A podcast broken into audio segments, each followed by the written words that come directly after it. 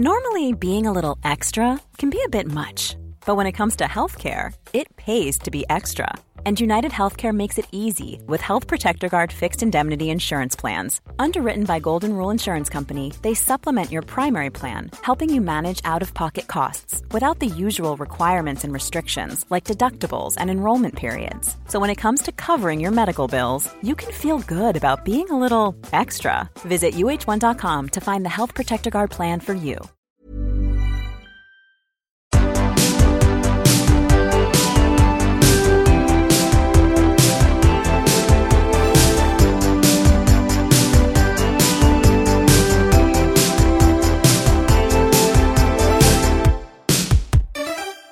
Hej och välkomna till Fråga Juristen, podden som hjälper dig med dina vardagsjuridiska spörsmål. Jag heter som vanligt Fritte Fritzson och eh, vid min sida sitter Miriam Valtré. Jajamän. Du är jurist. Jajamän. Ja, och eh, kommer att svara på, på lyssnarnas frågor. Exakt. Och eftersom det här är vårt första frågeavsnitt så eh, har vi ju hört av oss till släkt och vänner och eh, en massa andra och bett om frågor. Ja. Eh, men vi hoppas ju att eh, lyssnarna kommer att mejla frågor till oss och då kan man ju mejla till till exempel Frågejuristen podcast at gmail.com och så kan man också gå in på vår Facebook-sida som också heter Fråga Juristen Podcast och där kan man ju då ställa frågor antingen direkt i feeden eller skicka ett som ett meddelande om man eh, skäms över till exempel att man har köpt ett stort parti med konserverade mandariner som man vill reklamera. Man ska inte laga som mat, det vet man om. Men man, vill, man har ändå en fråga och man vill ändå reklamera. Precis, precis. Men vi rullar igång direkt här. Och den första frågan, det gäller ju mig. För att vi var ett gäng som hyrde ett slott i Frankrike i somras. Och eh, via Airbnb, den här eh, tjänsten då, som finns på internet. Och eh, vi kom Väl- på söndagen. Och på onsdagen blev det strömavbrott där efter en stor storm som drabbade liksom hela regionen. Och den varade, strömavbrottet varade till lördagen, så det var över halva veckan, halva vistelsen där. Eh, och då tänker jag, vem är det som är ansvarig för det här? Är det han vi hyrde av eller finns det någonting, eller har Airbnb något ansvar eller finns det någon ansvar överhuvudtaget? Ja, men det finns absolut ansvar. Men sen är det ju inte helt klart, liksom, såklart, eh, hur, hur det skulle bli för er. Men eh, ni har ju ett avtal med Airbnb som, eh, när ni eh, bokar via dem. Och då så eh, behöver inte du vända dig till personen som du har hyrt utav, utan du kan ju vända dig till Airbnb, som också har en gästkompensation. Airbnb eh, tror jag har som policy att de ger mellan 50% till 100 utav eh, kostnaden för, per natt. Så att då så skulle de egentligen ge mellan onsdag till lördag i ett liksom worst case att de skulle ge då halva pengarna, alltså halva priset för de nätterna tillbaka. Men alltså rimligtvis så skulle de säkert också ge 100% eller man skulle absolut kräva det för att ni har inte haft någon el. Och ehm, i deras gästkompensation så anger de också vad som är travel issue och då är som ett exempel såklart elektricitet. Det är ju supergrundläggande. Den är egentligen inte svår på det sättet att man vill ha elektricitet. Ja, man vill ha, oftast ha el. Alltså jätteofta och särskilt om man är i härliga varma Frankrike och vill äta någonting kallt. Sen kan det uppstå massa andra situationer. Alltså ni hade ju kunnat exempelvis ta ett flyg hem. Bara vara så här, nej, det här går inte, nu flyger vi hem. Eller bokat in på hotell för att ni var så här, eh, vi vill vara i Frankrike. Då är ju frågan vad eh, man kan kräva av Airbnb där. Och där så tror jag att Airbnb säkert som deras policy är nog att det är först och främst eh, då kostnaden för boendet eh, som de eh, kan betala tillbaka, då mellan halva och hela. De, om man hör av sig till dem, vilket man kanske eventuellt ska ha i åtanke att göra, eh, så försöker de att hitta ett likvärdigt boende. Men jag tycker absolut att man ska eh, förklara varför man behövde ta in på hotell och kanske boka ett tidigare flyg och eh, begära de pengarna. Sen så kan det vara så att de säger nej. De kanske säger ja till hotell och säger nej till flyg. Då kan man ju också säga så här, ja men vi kan ju faktiskt ta det här vidare till tingsrätt. Och eh, om det är under eh, 5 000 euro så har ni rätt att gå till eh, Stockholms tingsrätt eller i ert fall då. Och då kan det också bli ett småmålsärende i tingsrätten så att ni inte kommer löpa risken att eh, stå deras rättegångskostnader. Vissa kostnader får man ju i och för sig fortfarande stå, eh, typ som kostnader för vittnen. Men man slipper ombudskostnaderna och det är ju den stora eh, kostnaden i, i tvister annars. Mm. Men det här kan bli så här, sån här spännande prejudikat i framtiden. Fritzson versus Airbnb. det kommer vara väldigt värt att få ut de här uh, pengarna för hotellet och sådär. Nej, men... men jag tänker att um, nu kanske det inte är lika extremt som Google och Facebook, men det är, det är väldigt svårt att få tag på, på ansvariga personer. Men Airbnb kanske har en, en bättre organisation för det här, eftersom det är en så utpräglad serviceorganisation. Eller eftersom det är ett sånt utpräglat serviceföretag. Ja, alltså jag tror att Airbnb kommer att svara ganska direkt mm. om man hör av sig till dem.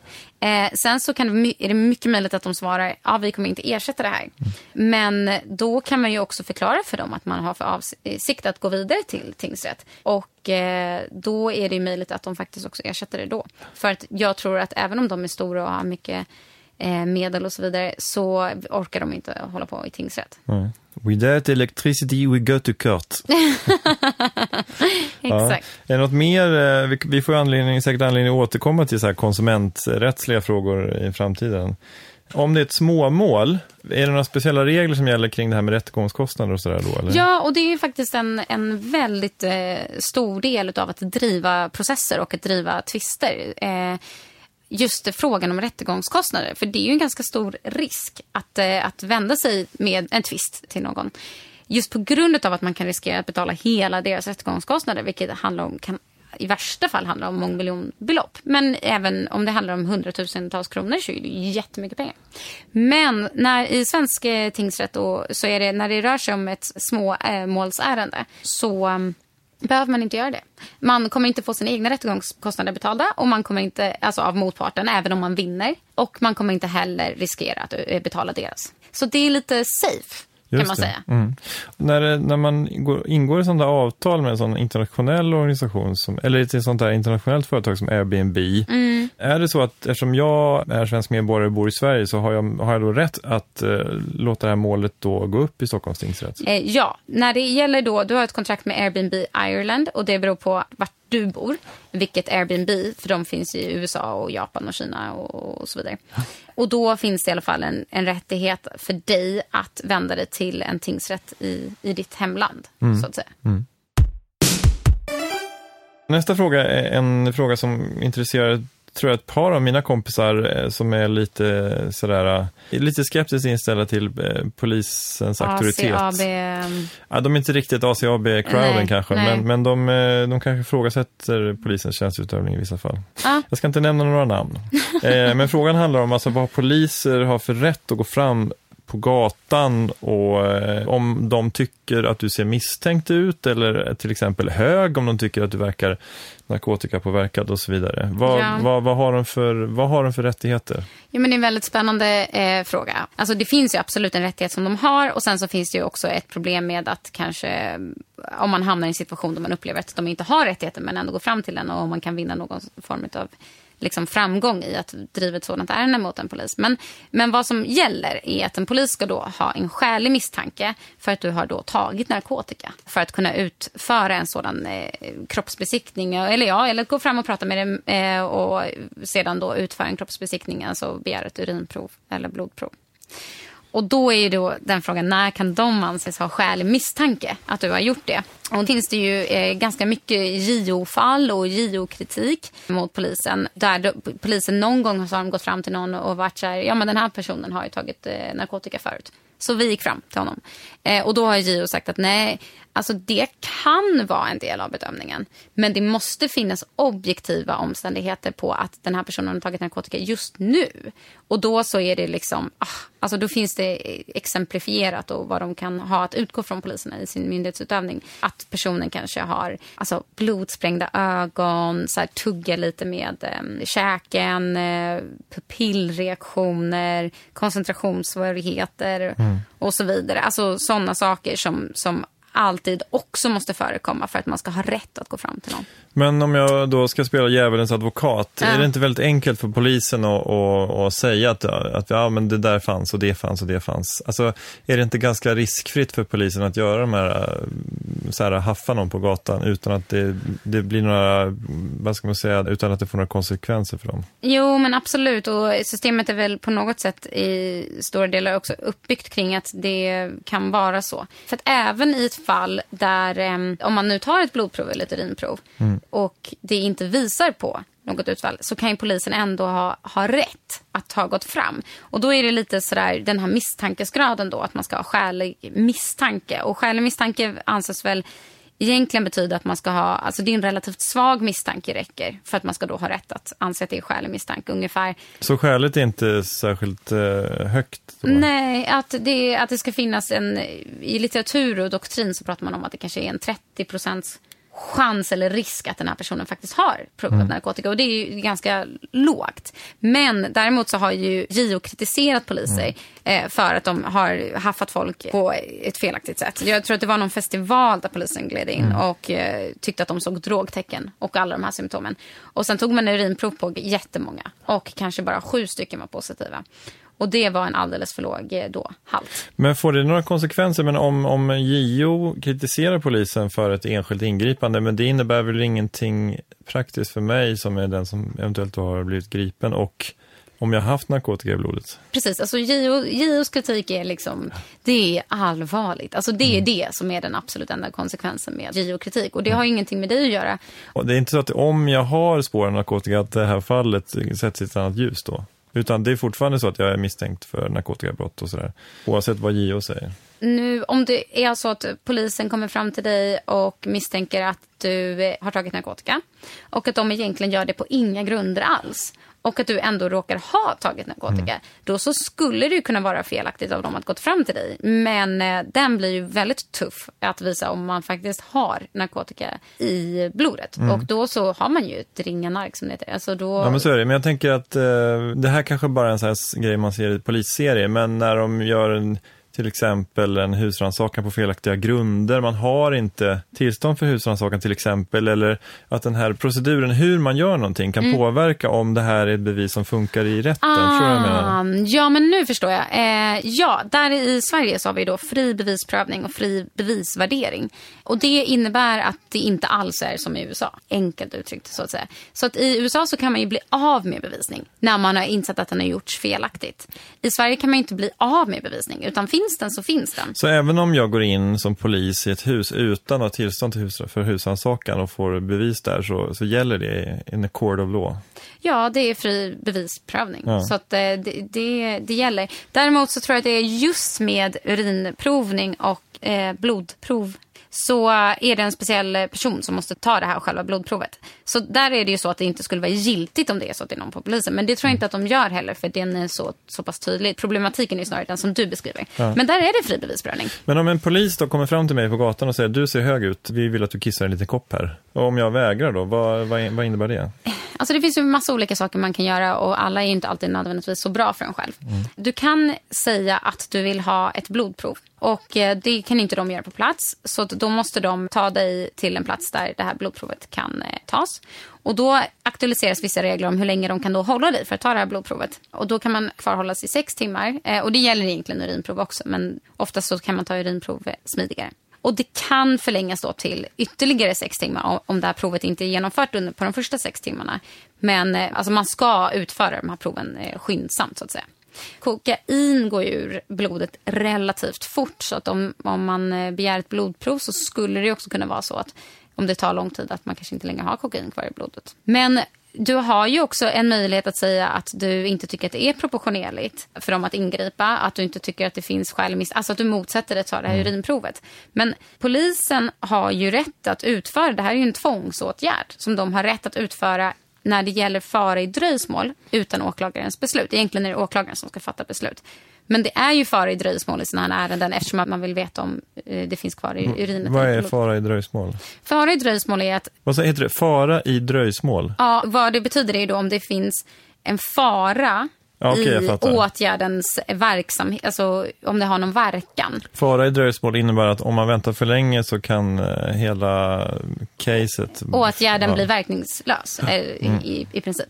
Så då är det som att eh, när det gäller de här urinprov, alltså kroppsbesiktning, urinprov och blodprov, så är det åklagaren som ska fatta beslut om det här. Men om det är fara i dröjsmål så får polisen det. Och det är det ju då mm. med eh, oftast eh, sånt här eh, narkotikabruk och då kan polisen göra det. Så att även om du vägrar så är det här det är ett tvångsmedel så kan ju polisen utföra det ändå. Mm.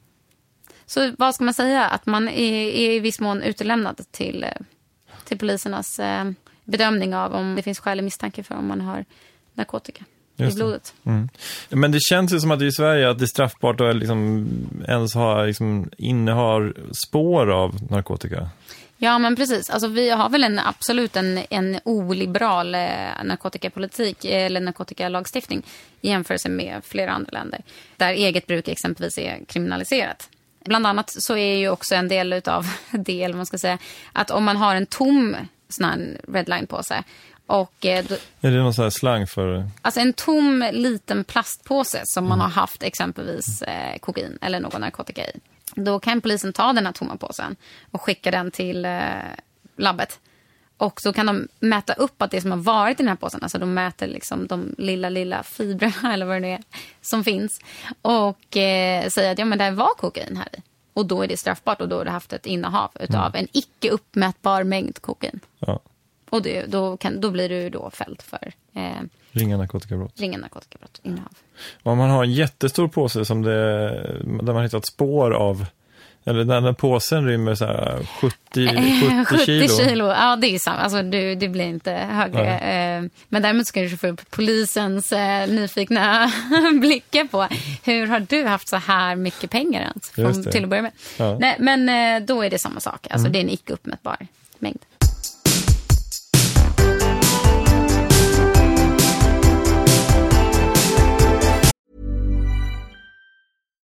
Millions of people have lost weight with personalized plans from Noom. Like Evan, who can't stand salads and still lost 50 pounds. Salads generally for most people are the easy button, right? For me, that wasn't an option. I never really was a salad guy. That's just not who I am. But Noom worked for me. Get your personalized plan today at Noom.com. Real Noom user compensated to provide their story. In four weeks, the typical Noom user can expect to lose one to two pounds per week. Individual results may vary. Tired of ads barging into your favorite news podcasts? Good news. Ad-free listening is available on Amazon Music for all the music plus top podcasts included with your Prime membership. Stay up to date on everything newsworthy by downloading the Amazon Music app for free or go to amazon.com slash news ad free. That's amazon.com slash news ad free to catch up on the latest episodes without the ads. Nästa fråga. Jag ägde min bostadsrätt innan min kille flyttade in. Kommer det ändå vara samboegendom? Ah, vad spännande. Ja, det, vi pratade ju om samboegendom eh, förra avsnittet. Men eh, då är det ju då eh, definitionen av samboegendom är det som är gemensamt bostad och bohag. Och den gemensamma bostaden, det ska vara det som man anser har liksom köpts gemensamt. Och då om man flyttar in samtidigt så anses det vara det. Och om man har flyttat in före så är väl egentligen huvudregeln att det inte är det. För att då har inte samboskapet ägt rum.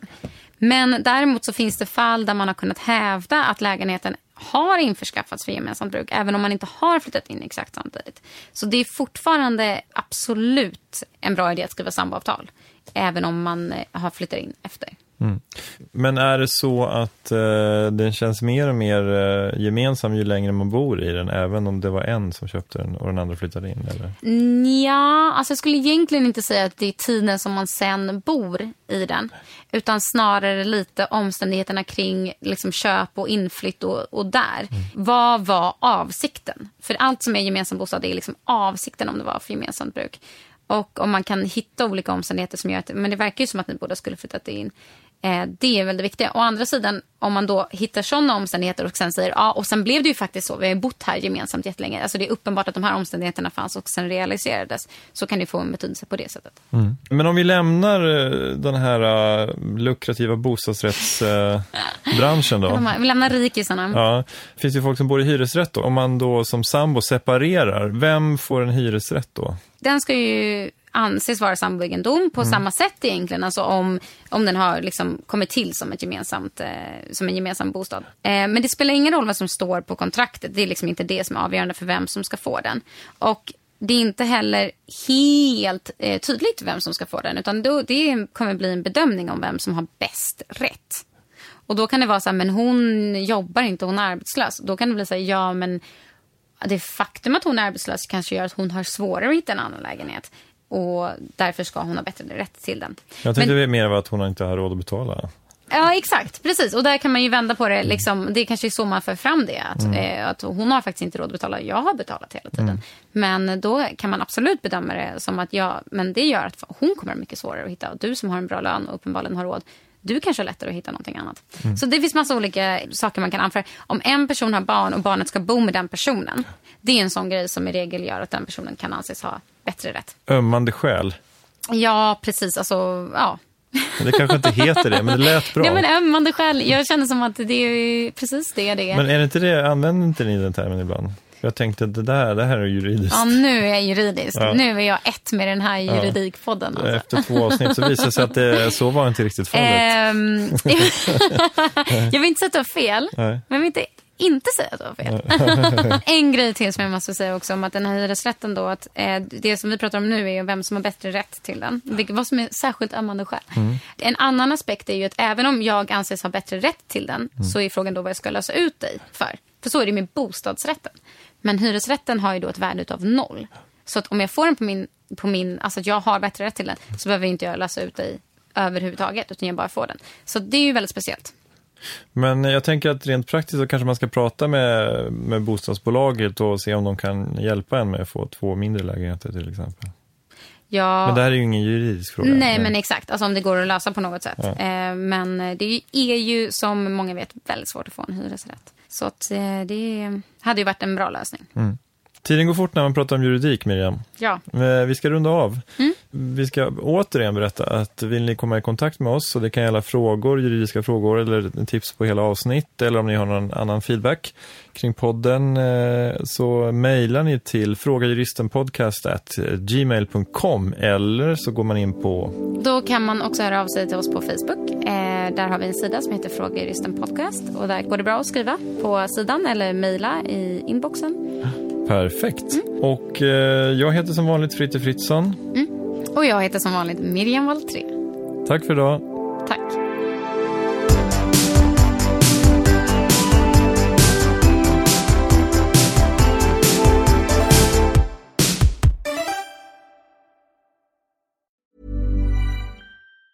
Tired of ads barging into your favorite news podcasts? Good news. Ad-free listening is available on Amazon Music for all the music plus top podcasts included with your Prime membership. Stay up to date on everything newsworthy by downloading the Amazon Music app for free or go to amazon.com slash news ad free. That's amazon.com slash news ad free to catch up on the latest episodes without the ads.